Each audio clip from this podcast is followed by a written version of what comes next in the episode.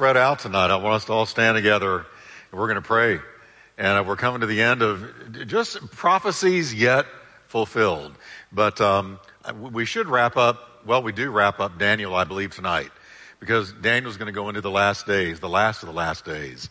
And then I'm going to deal with Ezekiel's war next time. And how many of you have been praying with me about where to go from there, maybe to Genesis? Genesis? You know why? Because that's the, those chapters, Genesis 1 through 11, are the most attacked chapters really in the whole Word of God. Because it deals with the creation. Uh, first verse in Genesis blows evolution right out of the water. In the beginning, God. Not, well, anyway. So we're gonna, we're gonna pray tonight and, uh, Daniel's deep. How many of you can say amen to that? Daniel is deep. But we're gonna, we're gonna see some neat stuff tonight that has to do with you and me and what's about to take place in this world. Father, we just thank you for your blessing in Jesus' name on the Word of God. And we pray, be very present with us, Lord. And we are very aware, Lord, that the great teacher of the church is the Holy Spirit. You said he would teach us all things. And we have an anointing that you've given to us that abides within us, that teaches us the Spirit of God. And so, Lord, we pray that He tonight opens our eyes, opens our understanding, so that we can walk out of here with our faith built in the good things of God in the name of Jesus. Amen. Amen. Turn your neighbor and tell him, good to see you in the house of God tonight. Now, you know, when you go through Daniel, you got to deal with history. How many of you didn't much care for history in school? Tell the truth. All right. We got to deal with some history in Daniel because Daniel prophesied of so much history. Of course, it wasn't history when he prophesied it, but it is now. Uh, and it's, it's an amazing thing to see, and that's why we've got to go through it. But uh, um, let's just back up a little bit. Last time we saw that Daniel went on a 21 day fast. And at the end of that 21 day fast, there was an incredible breakthrough. The appearance of the archangel Gabriel, who came to bring him incredible predictions of future events, reaching all the way down to the last days, our time, the last of the last days, the final days of time as we have known it. Now, a little bit of refresher here. You'll remember that um, well, let me just back up even further. In chapter 11, we, we did chapter 10 last time, but in chapter 11, Gabriel imparts to Daniel predictions of the future goings on of a guy we've already talked about, Antiochus Epiphanes. You just need to thank God that's not your name. All right? Antiochus Epiphanes. And remember, I told you a few weeks ago that he's a type of Antichrist. He's a type. Now, church, in the Bible, particularly Old Testament, there are what we call types and shadows. And a type and a shadow is something that, that took place, that, that, that God did, that was really like a sign pointing down the tunnel of time to the arrival of Jesus. All right? All the festivals, all the feasts, all the sacrifices, when those lambs were sacrificed routinely, you know, the Day of Atonement, Year of Jubilee, all these things, when you look at them, they, they spoke of, predicted, uh, looked down time to the day that the ultimate fulfillment would come, and that fulfillment is Jesus Christ. Even the Sabbath was, was uh, a type and a shadow. That's why of the Ten Commandments, Nine were carried over in the New Testament, but one wasn't. Which one wasn't? The Sabbath. Why? Because Jesus is our Sabbath. Right? So he's our rest. And when we got right with God, the war between us and God was ended. We experienced the peace of God when we made peace with God. When you make peace with God through Christ, you experience the peace of God. But until then, we're at war with God when we're lost. Amen?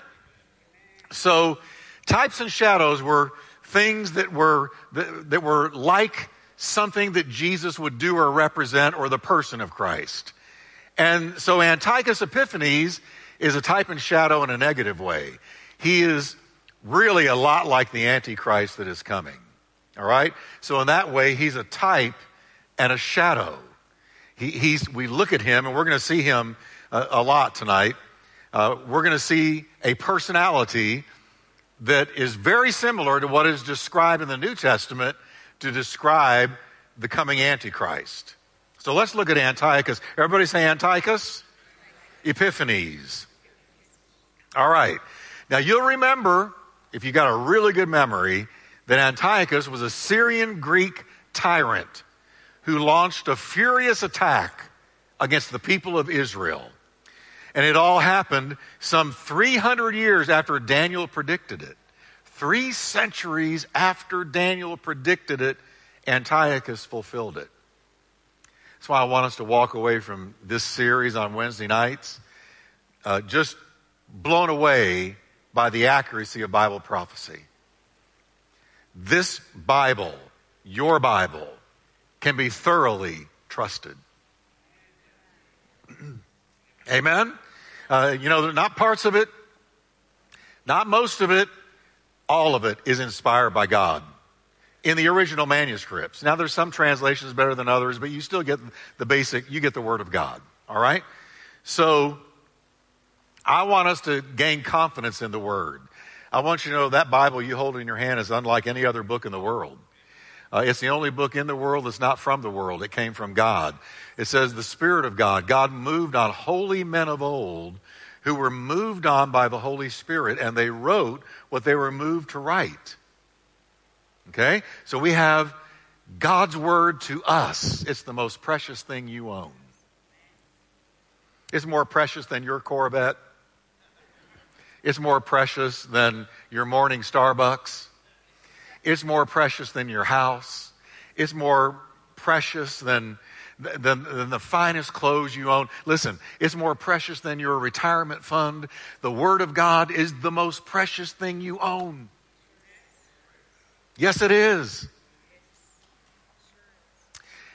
So, we're going to see that Antiochus Epiphanes' personality is very much like the lawless one Paul describes. Now, let's look at what Daniel writes of him in verse 36 of Daniel 11. I'm scooting through most of the verses in Daniel 11 because most of it, uh, leading down to 36, just has to do with the goings on of Antiochus Epiphanes. And it's a lot of very difficult history, and it really doesn't matter with us wanting to look at things yet to come.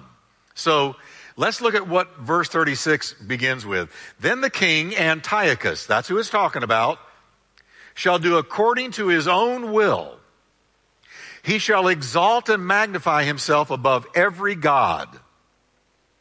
He shall speak blasphemies against the God of gods. Notice capital G, the God, real God of God's little g. There's only one real God, living God. That's the capital G God. That's the God of the Bible. Amen? Now, he will speak blasphemies against the God of gods, and he shall prosper until the wrath has been accomplished. For what has been determined shall be done. So, when Antiochus Epiphanes was wreaking havoc on Israel, the Bible tells us right here that this was an outpouring of God's wrath. All right? God was bringing judgment, which he has done all throughout Old Testament history and New Testament history. God poured out judgment. We love to talk about a God of love. He is a God of love. But guess what? He's also a God of holiness. And when you, a nation or a person can sin, sin, sin, sin, but finally you cross a line. And only God knows where that line is. And when that line is crossed, God, if you're his child, he sends chastening. If you're the world, he sends judgment. So look what he says that this Antiochus Epiphanes will prosper until the wrath has been accomplished, till God is done.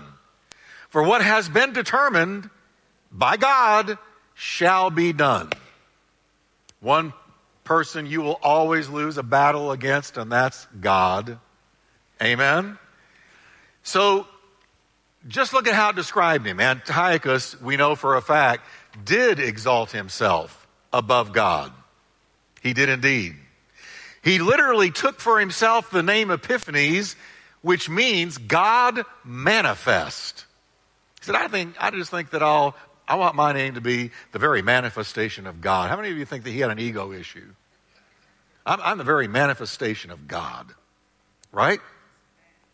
He defiled the Holy of Holies of the Second Temple by placing a pig in it. He took a pig into the Holy of Holies, a forbidden creature into the Holy of Holies, and sacrificed it in the Holy of Holies, and committed what's called the abomination of desolation. This guy was bad news. He spoke blasphemies against the God of the Jews openly, publicly. Gabriel continues telling Daniel, let me tell you more about this guy. He shall regard neither the God of his fathers nor the desire of women, nor regard any God, for he shall exalt himself above them all. Name himself Epiphanes. So, look, 300 years before this guy appeared, here's Daniel reading his mail. This remark about the desire of women, they used to really confuse me. What the world does that mean? He won't regard the God of his fathers. Well, I get that, but the desire of women. So there was a while I wondered, is he homosexual? You got to wonder that. He's not going to uh, re- regard the desire of women, but did a little digging, and I think it's more likely referring to the gods of the women of that day that they loved and worshiped. They worshiped the women of Antiochus's day worship the sun and the moon, the constellations, and other false deities. Antiochus himself had chosen to worship the mythical gods of Jupiter and Mars. Jupiter is what the Romans called him, but Zeus is what the Greeks called him. And he's just a creation of, of originally of Greek mythology and Zeus to the Greeks and, and uh, um, Jupiter to the Romans, it was just considered the greatest of all gods. There was a whole bunch of gods. It was polytheistic. If you look at Greek mythology, it's incredibly polytheistic. There's tons of gods, but the chief one was Zeus to the Greeks and Jupiter to the Romans. All the Romans did was they took Greek gods and renamed them. And they worshiped them. And did you know that if you didn't worship them, this is one of the things that got the disciples and, and the, the committed Christians martyred in the first century. Is they said, no, no, no, these aren't gods. These aren't real gods. There's only one true God. And it's the God and Father of our Lord Jesus Christ. And There's only one person worthy of worship, and it's the Lord Jesus Christ. And, and they would be taken to the altars of these foreign gods and say, worship them or die. And there were Christians that had to say, I'll die before I'll worship Jupiter or Zeus or any of the other gods you've come up with because they're phony baloney. They're not real. And I'm not going to worship them.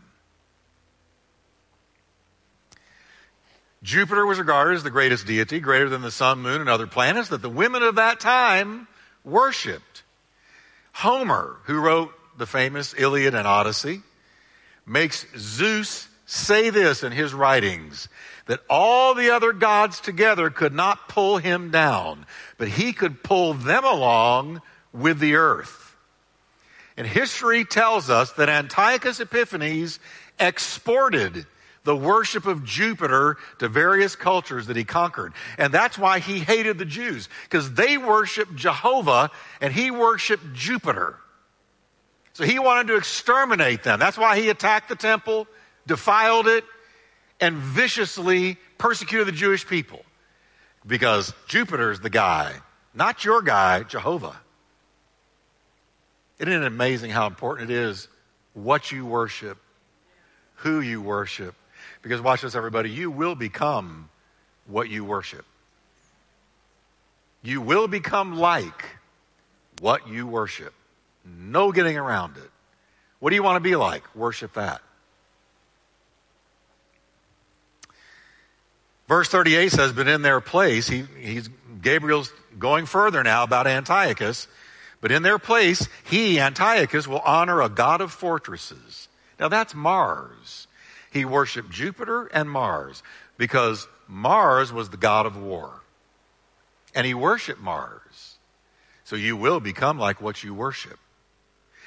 He shall honor Jupiter and Mars with gold and silver, with precious stones and pleasant things.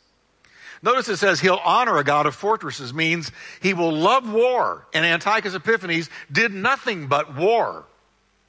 And Daniel said, the one coming is going to love war. He's going to honor the God of fortresses, the, the God of war, conquering, destroying, battling, killing, achieving new land, new countries, new cities, new peoples.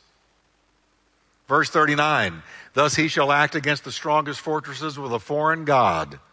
And he did, Jupiter, which he shall acknowledge. He did. And advance its glory. He did just that. And he shall cause them to rule over many, and he'll divide the land for gain.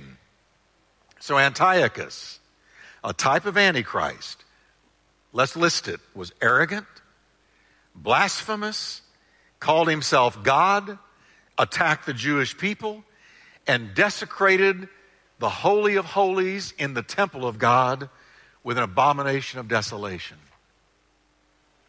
Everybody say, bad dude. He was wicked. Now, compare this, just for the fun of it, with what Paul predicts about the Antichrist, and you'll see why I say Antiochus was a type and shadow of the one coming. Here's what Paul writes in 2 Thessalonians 2 1 to 4. And this is prophecy yet to be fulfilled.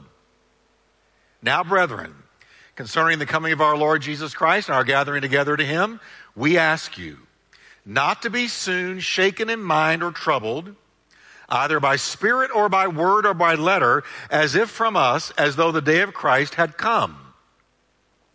There was a scuttlebutt going around in the early church that false teachers were spreading, and it was that Jesus had already come.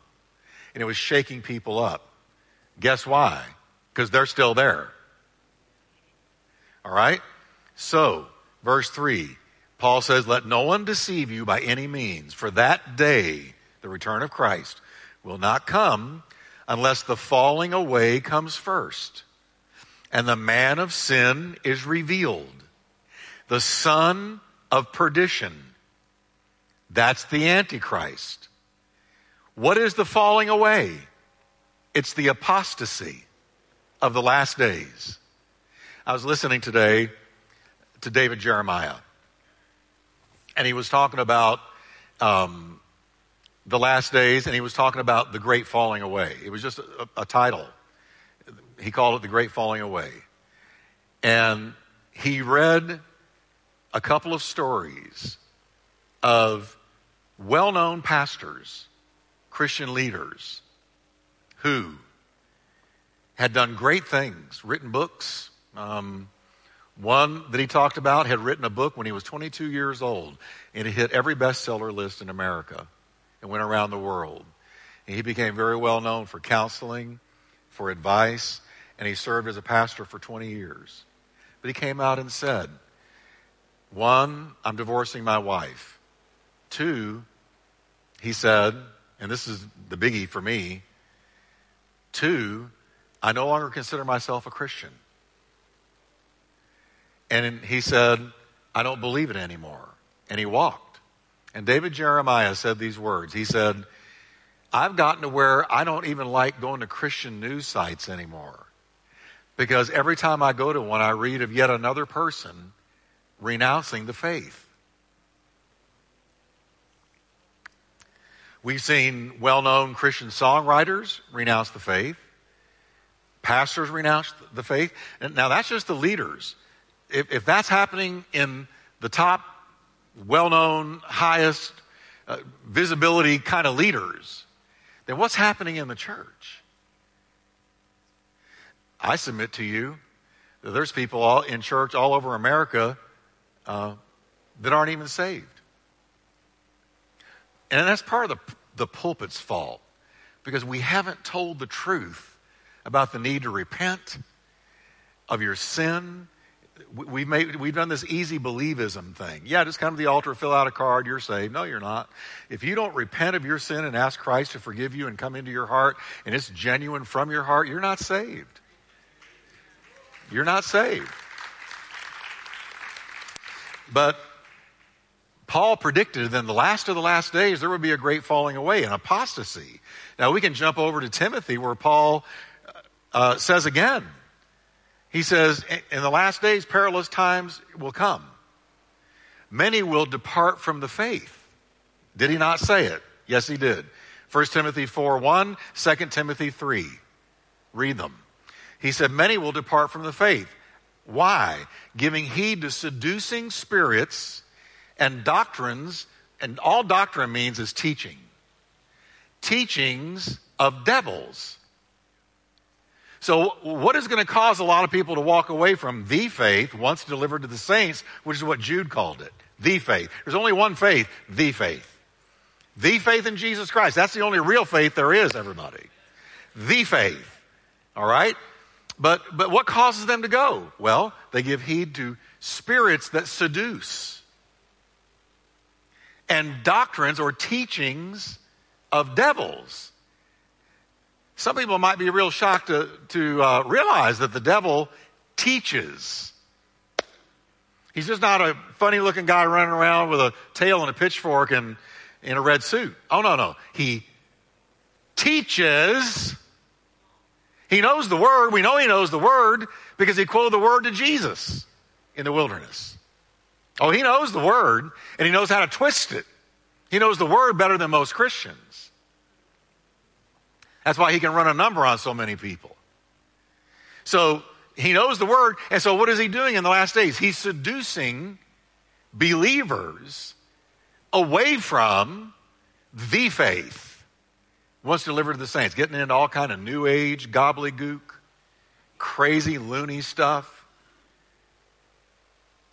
all into really new age practices, numerology, heavy into Bible numerology, and, and well, you got to be so careful with that. Yeah, some numbers matter in the Bible, but not like some make it. Bible numerology, um, oh my, I could go into so many things. And you got to watch that, everybody. How do you not be deceived? You know that Bible. You know that Bible better than you know the back of your hand. You know that Bible. That's why we have Wednesday nights where I'm going through books. I want the church, the people that are submitted to the leadership here to know their Bible. I want you to know your Bible. So Paul says there's going to be a falling away. And when that falling away has happened, this great apostasy, then the man of sin will be revealed. And that's what he calls the Antichrist. The, John's the only one that calls him the Antichrist, but it's the same guy. Uh, son of perdition. And what does he do in verse 4? He opposes and exalts himself above all that is called God. Did Antiochus not do that? Or what is worshiped? Did Antiochus not do that? So that he sits as God in the temple of God. Did Antiochus not do that? Yes, he did. Showing himself that he is God. Exactly what Epiphanes did. So he's a type and a shadow. Chapter 12 picks uh, right up where 11 left off. And this is the last chapter in Daniel. He'll close out Daniel's book with a prophecy of the end times. Let's look at verse 1. At that time, the time of Antiochus's terrible persecution, Michael, the archangel who stands guard over your nation, will arise then there will be a time of trouble greater than any since nations first came into existence. Wow. At the time of Antiochus's persecutions against the people of God, he's killing the Jewish people. He's desecrating their temple. He is forbidding them to practice their religion per Moses' instructions. He's forbidding them. He shuts down the Jewish system of worship that's how severe it was. And so Jeremiah prophesied of, of, this coming day of terrible trouble that Antiochus would bring on the Jewish people. He writes how awful that day will be. No other will be like it. It'll be a time of trouble for Jacob, but he will be saved out of it. He'll be saved out of it. But we know that God placed a limit on how far Antiochus could go. He, he said, Antiochus, you can go this far. I'm going to let you go this far, but then I'm going to put a limit on it. I'm controlling the temperature of this thing and I'm going to put a limit on it. And when I say you've gone far enough, I'm going to release Michael to restrain you. And so Michael the archangel was dispatched. He was dispatched to stop the severity of this persecution. Verse uh, 1, the second half. But at that time, when Michael stops it, every one of your people whose name is written in the book will be rescued. Now, what does that mean? We know that God's people referred to as those written in the book. God's people, the Jewish people, were rescued. Remember this? When Judas Maccabeus, how many of you heard of the Maccabeus revolt? Raise your hand if you've heard of the Maccabeus revolt. Oh, the rest of you? Okay. Then let me tell you, Judas Maccabeus was a, a, a Jewish man uh, who was extremely offended by what Antiochus had done to the temple. So he got together his own family in a, in a small army, and they attacked the army of Antiochus, drove them out of the temple, drove them out of town. It's called the Maccabean Revolt. And Judas Maccabeus and his family and his army restored Jewish worship to the temple and gave the Jews back their religion. It's called the Maccabeus Re- Revolt. And Judas Maccabeus is who God used, along with Michael the Archangel, to restrain Antiochus from taking another step forward. Can I tell you folks something tonight? Whatever trial you're going through, it's not going to go any further than God lets it. That's, that's the message here. God's got his hand on the dial and God will not let it get any hotter than He has decided to let it go. And He will stop it. He will stop it. Just like He stops the waves of the sea. They can't go any further. They can't cover the earth because God gave borders. And God gives borders to every trial we go through. Even when it looks like, wow, I can't handle another minute of this, God has His hand on the dial. Can you say that with me? God has his hand on the dial of my trial. Do you believe that? Give the Lord a hand of praise tonight. So, Antiochus Epiphanes went off into another land, eventually died, and some say that he died crazy. I believe he probably did die crazy. Now, the next two verses reveal the return of Christ and the future resurrection of the dead. Now we're getting into prophecy that hasn't happened yet. Look what he says in verse 2 many of those whose bodies lie dead and buried. He's talking about from Antiochus's terrible persecution. What does he say will happen to them?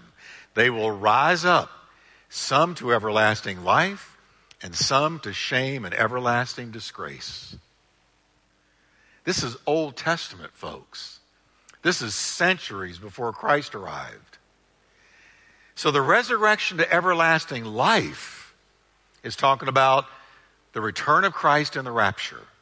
How many of you believe Jesus is coming back?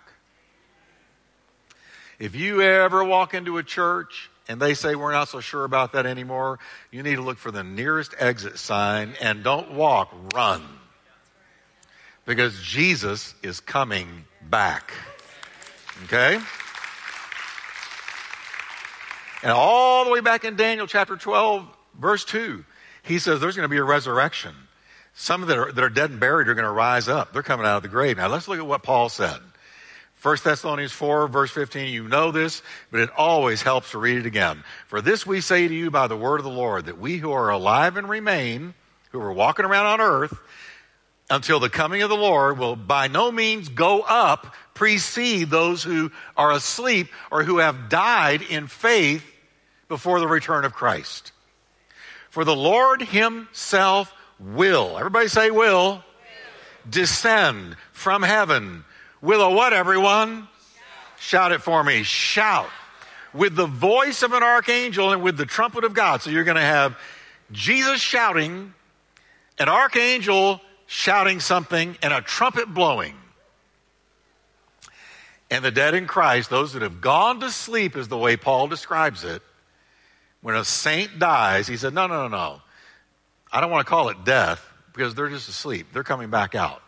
Now, he's not teaching soul sleep, and he's not teaching purgatory. There's no purgatory. That's a creation of the Catholic Church in medieval times. No such teaching in the Bible. There's no soul sleep. You don't die and go to sleep until the coming of the Lord. No. He's just saying, when the saints die, I'd rather call it sleep. Okay? He says, the dead in Christ will rise first. Then we who are alive and remain shall be caught up together with them in the clouds to meet the Lord in the air. And thus we shall always, how long? Come on, always be with who? The Lord. And you're not ever going to get bored with the Lord. It's not going to happen, all right? Now, then he says in verse 18, comfort one another with these words. Be comforted by these words. Okay? Now, again, he talks about it 1 Corinthians 15 51. This coming up out of the grave. Um, let's read it. Behold, I tell you a mystery. We shall not all sleep. There's that word again. But we shall all be what, everybody? Are y'all reading with me? It's not up there. Why is it not up there? I didn't know that it wasn't up there. All right. It says changed. Can we say change together? In a moment, in the twinkling of an eye. Now, what he's wanting us to know is how fast that's going to happen. You're not going to be going along and start floating gradually up, waving as you go. Hey, hey, hey. hey, hey. No, in a moment. Atomos is the Greek word. Atom. We, we get, there it is. There we go. In a moment, in the twinkling of an eye. Moment means a, a moment of time so fast you can't split it. It's the atom. We get atom from it. So fast you can't split it. That's why he compares it to the twinkle of an eye. A camera flash. Not even that. Bing! You're looking at him. Are you with me? This is the language. Bing, you're there. All right? They've come out of the grave all over the world, and you've gone up after them. bink. I should have called this message Bink. All right. Bink. That fast. You'll be here and then boop, there. In the air. And I take it to be a family reunion because it says we go up with them. Who's the them? Those that have come out of the grave. For the trumpet will sound. There's that trumpet again.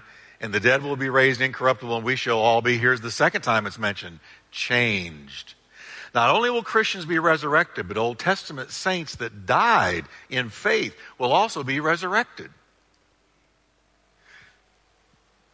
The word changed is from a Greek word meaning to cause one thing to cease and another to take its place.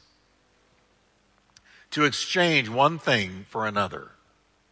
You're going to put off this old body with the weight issues and the aches and the pains and uh, you know, everything that happens with these old, fallen, corrupt bodies of ours that age each and every day. And if you think you're not aging each and every day, take a picture of yourself tonight and then take another one six months from now and tell me you look exactly the same. You don't because you're aging. But the new body won't. So we're going to, we're going to cause one thing to cease, this old corrupt body, and another new body, a glorified body, like the glory, resurrected body of Jesus, will take its place. Mortality will put on immortality. Weakness will put on strength. Sickness will put on health. pain, we'll put on no pain. Can I go even further and say that excess weight that has happened around your belt and you wonder where it came from? Gone? God's going to give you a body that a spa could never give you. Work out for a hundred years. You're never going to have the body He's going to give you. All right? It's true. I'm just telling you. But what does the second half of the verse mean when he says, some to shame and everlasting disgrace? Who's that talking about? Well, that's going to happen at the great white throne judgment that takes place after the thousand year millennial reign of Christ. After the great tribulation, everybody, Jesus will come back. He will stop the war of Armageddon. He will cast the Antichrist, the false prophet, into the lake of fire. The millennial reign of Christ, a thousand years, will commence. You will beat your swords into plowshares. There will be war no more. The lion will lay down with the lamb. There will be no more predatory activity. There will be no more hostility between species. There will be no more mistrust, animal to man. All, the whole created order will be healed from what the fall did. Okay? And at the end of that thousand years, something awesome is going to happen. And I'm going to read to you. And I think what I'm about to read to you is the scariest part of the whole Bible. Every time I read it, it shakes me a little bit. I quiver a little bit. I tremble a little bit. Do you tremble at the Word of God? Listen to what's going to happen. And here's where he's going to discuss those that are going to be resurrected to shame and everlasting disgrace. Here it is. Then I saw a great white throne and him who was seated on it. Who's seated on it? Who is seated on it? Jesus is. Christ is the judge at the great white throne. Here it is. The earth and the heavens fled from his presence. And there was no place for them because he's not the Lamb of God now. He's the Lion of Judah, the judge of all men. And look what happens, verse 12. I saw the dead, great and small, standing before the throne. How can somebody dead stand? Because their souls have been called up before the throne. They have been resurrected. They have been resurrected like the righteous are, but not to glory, but to shame and everlasting disgrace. Let's read on. And here's the dead now, great and small, standing before the throne, and books were opened. Another book was opened, which is the book of life. The dead were judged according to what they had done as recorded in the books. What were they judged for? What they had done. So there's a record of everything men and women do. And either it is covered in the blood of the Lamb or you answer for every one of them. And, I, and from what I'm reading here, it says to me that somehow it's replayed in front of you. You see, you know what you're about to answer for.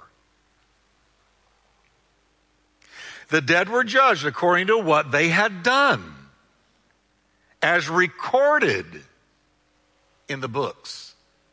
So when people live their lives in sin and die in sin, they have no idea there's books in heaven recording everything. Isn't that what you just read? I read it. Everything is recorded. Does that give you the fear of God? And then look at verse 13. The sea gave up the dead that were in it, and death and Hades gave up the dead that were in them. So the sea and death and Hades are like containment prisons for the souls of those who died lost. And when the great white throne judgment comes, they will spew up the souls of all those lost people before God on the throne. And each person was judged according to what they had done. Then death and Hades were thrown into the lake of fire. The lake of fire is the second death. Anyone whose name was not found written in the book of life anyone whose name was not found written in the book of life was thrown into the lake of fire. Now, what's the second death? It refers to those who already died once. They died in their sins. They died once. The body dies. That's the first death. But the second death is what you experience when you face Christ on the great white throne for everything you did and you're removed from the presence of God forever. And it's called a second death. So there's one death, but one to come if you die in your sins. I told you this was spooky. All the more reason, Jesus, forgive me. I come to you and I allow the blood of the Lamb shed on the cross for me to cover my sins because no other currency will remove your sins or pay the debt that you cannot pay but the currency of the blood. We recall that Daniel talked about being rescued if you're in the book. And John reiterates, speaking of the necessity of being in the book of life. Now, next, Daniel brings a wonderful promise. It's getting good and we're coming down to the close. Those who are wise will shine as bright as the sky, and those who lead many to righteousness, soul winners, will shine like the stars forever. How many of you would like to shine? Forever. Right? Who are the wise he's talking about? Those who are wise unto salvation through faith in Christ. That's who the wise are. And that are truly godly and lead other people to Christ. They will shine as the brightness of the firmament. You know how bright that is? Tonight, when you go home, look up at the star. Just pick the biggest star, the North Star, and look at it. That's really bright. All right? You're going to shine bright like that.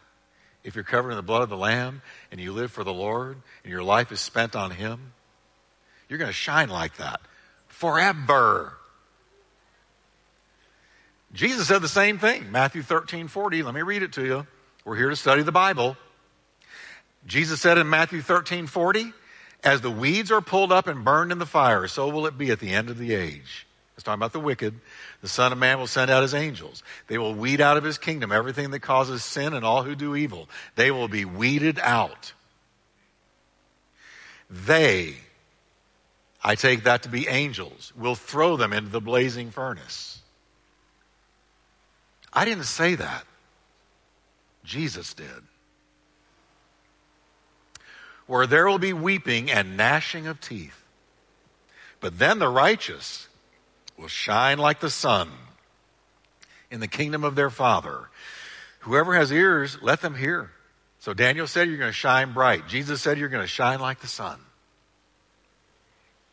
Next, the angel Gabriel is winding up his message to Daniel that began in verse 1 of chapter 11, and he's continued all the way through chapter 12. But you, Daniel, Keep this prophecy a secret. Seal up the book until the time of the end, when many will rush here and there and knowledge will increase. First, Daniel is told that uh, the book in which this revelation is written must be kept in a safe and sure place. And the need of it is going to be intensely felt in the time of the end. That is, in the time when the fulfillment makes the meaning of the prophecy clear and unambiguous. Second, he says, many are going to run to and fro. I used to think that was predicting modern travel jets, cars, planes, trains, automobiles. Two of you got that. All right. I thought that's what it was talking about, but I don't think it has anything to do with uh, end time modern modes or means of travel. Um, I believe it's actually talking about an increase in running here and there to spread the knowledge found within the book of Daniel in the last days when understanding of its predictions will increase. And we're in that day. We're going to run to and fro. Think of missionaries, think of evangelists, think of preachers, think of all the church work, spreading the word. That's what he's talking about, running to and fro. When Daniel wrote this prophecy, very few cared about it. But look now at our day. There is such a hunger to understand this book and understand end time prophecy. Just Google Bible prophecy, and millions of options will pop up. Now the utterances of Gabriel to Daniel are done. In verse 9, he's commanded, Go now, Daniel, for what I have said is kept secret and sealed until the time of the end. Many will be purified, cleansed, refined by these trials. But the wicked will continue in their wickedness, and none of them will understand. Only those who are wise will know what it means. Amen. He's told, and I'm closing with this, he's told at the end, in the end times, there's going to be a polarization taking place between the righteous and the wicked. No riding the fence. No sort of in, sort of out. But there'll be a polarization. The wicked are going to get way more wicked. The righteous are going to get way more righteous. It really does remind me of Charles Dickens' opening lines in his Tale of Two Cities. And let me read it before we stand. It was the best of times. It was the worst of times. How many of you can say, We're there? All right? Now watch. It was the age of wisdom, it was the age of foolishness, it was the epic of belief, it was the epic of incredulity, it was the season of light, it was the season of darkness, it was the spring of hope, it was the winter of despair. We had everything before us. We had nothing before us. We were all going direct to heaven. We were all going direct the other way. You see how he described total, complete polarization? How many of you can say, as far as my walk with the Lord and things that God is doing, it's the best of times. But, but in the world, it's the worst of times. And it's getting darker all the time. Amen? He said, Daniel, go your way till the end. You're going to rest. At the end of the days, you'll rise again. He told Daniel, at the end of the days, you're rising again to receive the inheritance set aside for you. Let's stand together tonight.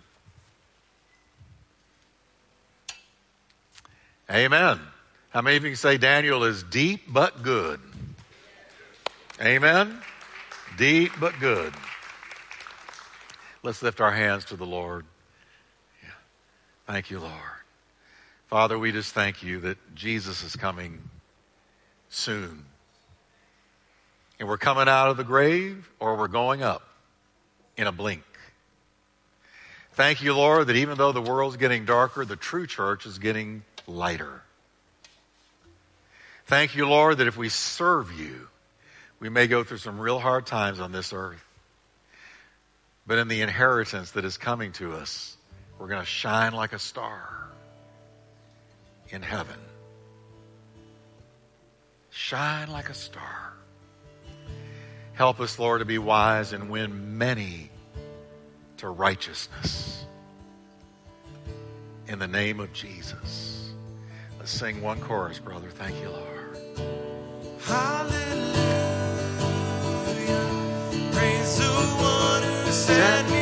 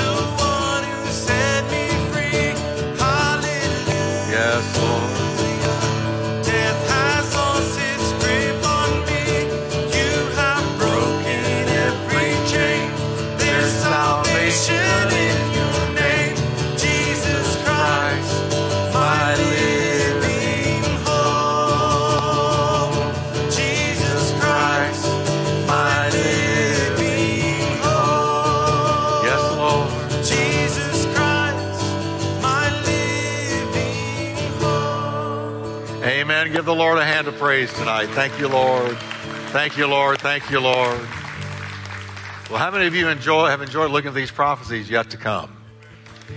How many of you have the confidence that if the ones we looked at that are now history, they were future, but now they're history, if they came to pass perfectly, what about the ones yet to be fulfilled?